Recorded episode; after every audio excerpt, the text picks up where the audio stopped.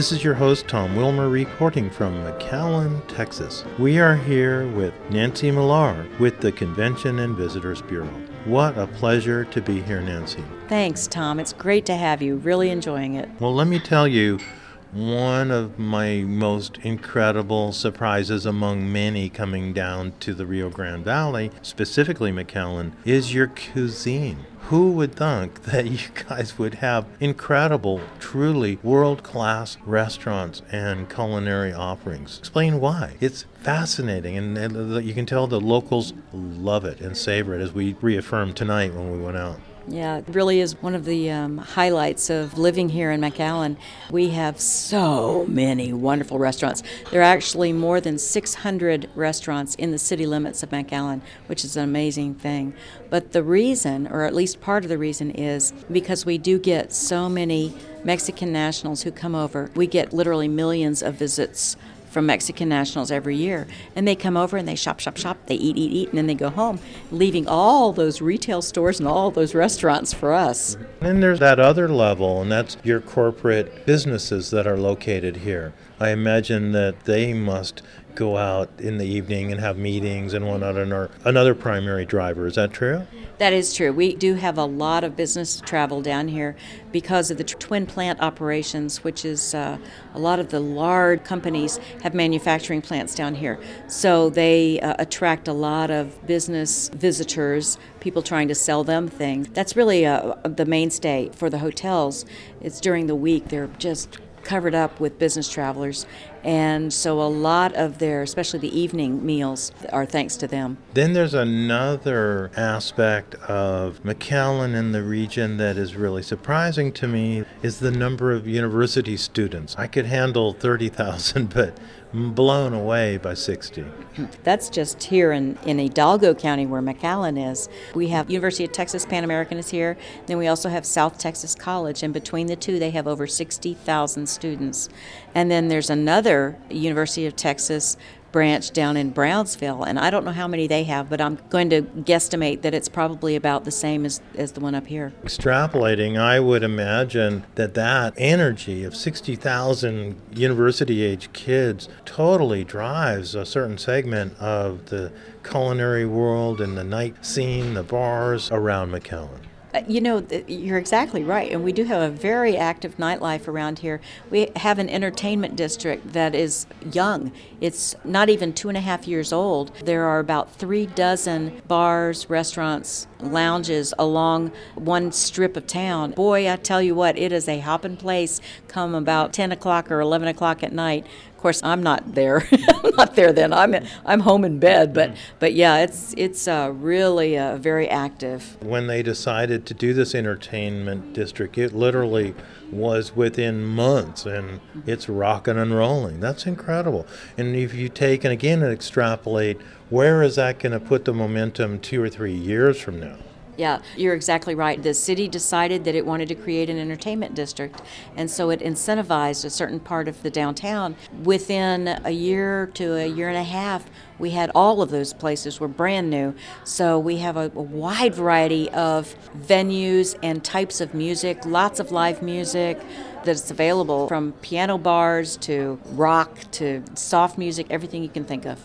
Okay, let me ask you a question. You might not know the answer to it. I suspect I'm right. If a town like McAllen says, let's create an entertainment district, and they build it, and they come, if you backed up and did not do that, and if you had not done that, what would be the difference? Would they still exist but be scattered around town, or did you actually empower and build up your economic basis of your businesses in town? There were a lot of bars and certainly restaurants, and still are, scattered around town. But this has consolidated them into one area, and there are some that weren't here before, quite a few that weren't here before as well. So yes, it has had a significant economic impact, and now we're getting people coming in for nightlife from all over the region, from down into Mexico, as well as from around the Rio Grande Valley and just above us into some of the smaller communities. It's brought in thousands of people a week. It would be likely to assume that going forward, that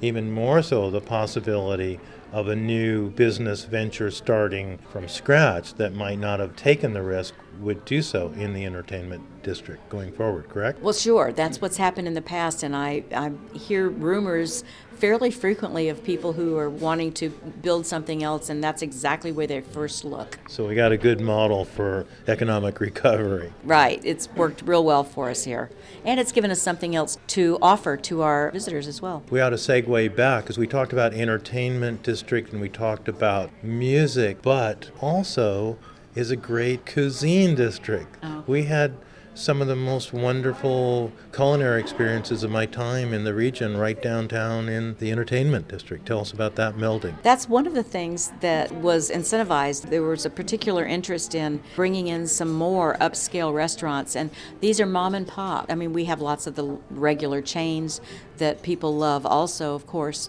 but it's the local specialties that really have, I think, captured the attention of a lot of people. We have some fabulous places that are so different from each other, so distinctive that you could be in one and not know. You could be anywhere in the country, maybe anywhere in the world in some of them.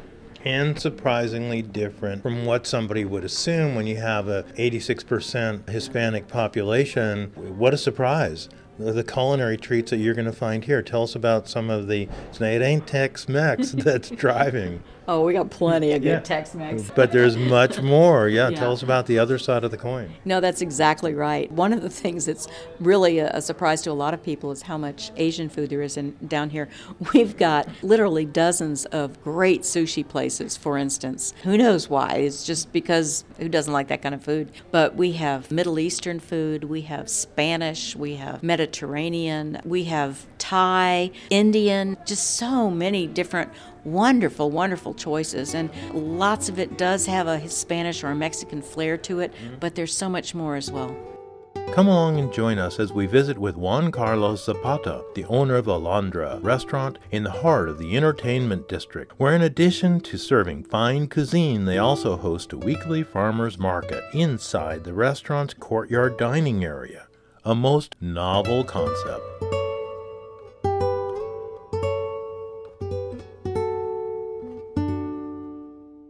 Hello, my name is Juan Carlos Zapata. I am the owner of Alhambra. We're here in Alhambra in McAllen, Texas, sitting in our pink room, enjoying a nice dinner.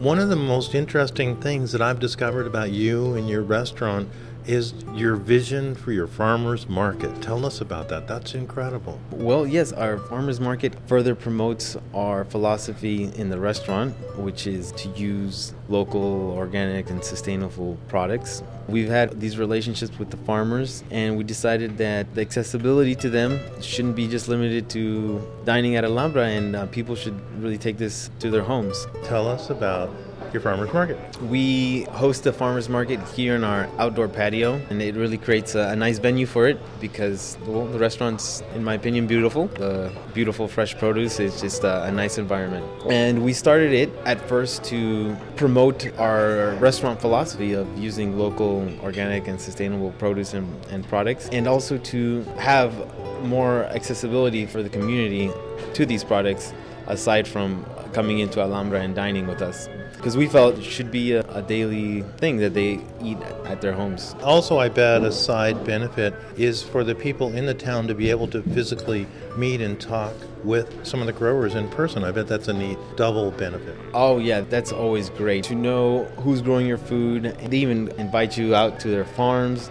And we've been, and it's just amazing seeing how they work their food and grow their food. Another incredible benefit from, well, maybe a selfish end on your end, is you guys get to do some one-stop shopping right within your restaurant for your own fresh produce that you can use in your kitchen. That's cool. It all kind of started there because we were building these relationships with the farmers for our menu, and then from there it extended to providing the farmers market to the rest of the community. But yeah, we get the best of the best. And within your philosophy, you mentioned organic, and then you also mentioned sustainable. To what degree are you able to achieve a true organic level in your purchases, and what level is a certified sustainable? It all really depends on the time of year.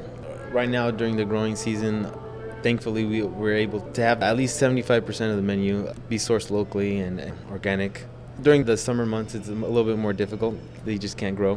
Whenever we can, we put it on the menu. I also wanted to mention and point out the unique relationship farmers can have with a restaurant. A lot of times growing these beautiful products, people just don't know how to use them. What we're able to do is feature that fresh product and show them how delicious it really can be. No matter what you want to experience, we can offer it here.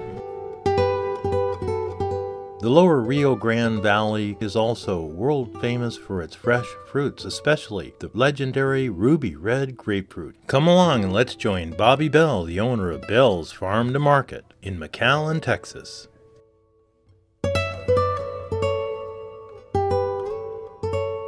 Bobby Bell, and I'm with Bell's Farm to Market here in McAllen, Texas. Tell us about Farm to Market and what it is and how this differentiates from a roadside fruit stand. Probably our biggest difference that our main business is our gift fruit business, and we ship gift fruit all over the United States, grapefruit, oranges, tomatoes, and tangerines. We try and grow what we can to have here for our store, and we generally have sweet corn and tomatoes, all the fruits, the oranges, the grapefruits, the lemons, and the limes. We have a full line of nuts also from A to Z. Let's talk about grapefruit for a moment, because I know the ruby red is legendary, and that comes from here. Yes, that's right. Our ruby red is world class, second to none, and it is an excellent piece of fruit, and a lot of people have never eaten grapefruit that tastes like our ruby reds, our real reds now. They're real bloody red inside and real sweet. And that's the most interesting factor is a lot of people, myself included, I generally pass on grapefruit because it's bitter, whereas your ruby red is almost like eating an orange. Yes, you're right, and I have a lot of members of our family that come to our house and we eat breakfast and they say, well, pass the sugar so I can put it on the grapefruit. And I said, we don't allow sugar in our grapefruit. And they start eating and he said, man, I've never eaten grapefruit like this. Mm-hmm. This is wonderful. Tell us a little bit more about how you select your produce and your relationship with growers, etc. We try and grow everything that we sell here. We've found that we can get what we want, when we want it, and have a more uniform selection. So we have right beside our store here, we have about an acre and a half, and we plant half of it in tomatoes every year, and the other half in sweet corn, or maybe sweet corn and strawberries. Then we have another location that we plant. We generally plant some peas and plant some cauliflower we have in the past. And then we have a couple of growers that grow a little squash for us and maybe some lettuce. Mostly we try and just specialize on stuff that we grow ourselves. See a lot of nuts and dried fruits. Tell us about that. Yes, we carry a big line of trail mixes and pecans and almonds and all kinds of nuts. A lot of fruit coming in the back door. Yes, that's where we're packing our gift fruit that I was talking about earlier. We ship all over the United States. Most of our packs are grapefruit. That's what everybody wants. For further information about Bell's Farm website. Yes, we have a website on the internet. It's bellsfarm.com. We have a full line of our stuff on there as far as grapefruit and oranges and tomatoes and different things that we offer through the mail. We also have an 800 number, and it's 800-798-0424. Bobby Bell, thank you so much for sharing. What a treat. What a special honor. Well, we're sure glad to have you here and hope you enjoy your stay here. I am. Thank you very much. This is your host, Tom Wilmer, reporting from McAllen, Texas at Bell's Farm for National Public Radio affiliates KCBX, serving San Luis Obispo County, KSBX, serving Santa Barbara County, and KNBX, serving southern Monterey County. The guitar underbed music in this show is performed by Perla Batalla from her Disco Batalla album. And the outro music was performed by Johnny Gimbel, performing Under the X in Texas. Right now, I wish I was sitting right under the X in Texas, right in the heart of where my heart must be. No matter where I roam, I never feel at home except in Texas. Right under the X in Texas is where it's best for me. Oh, Johnny Gimbel.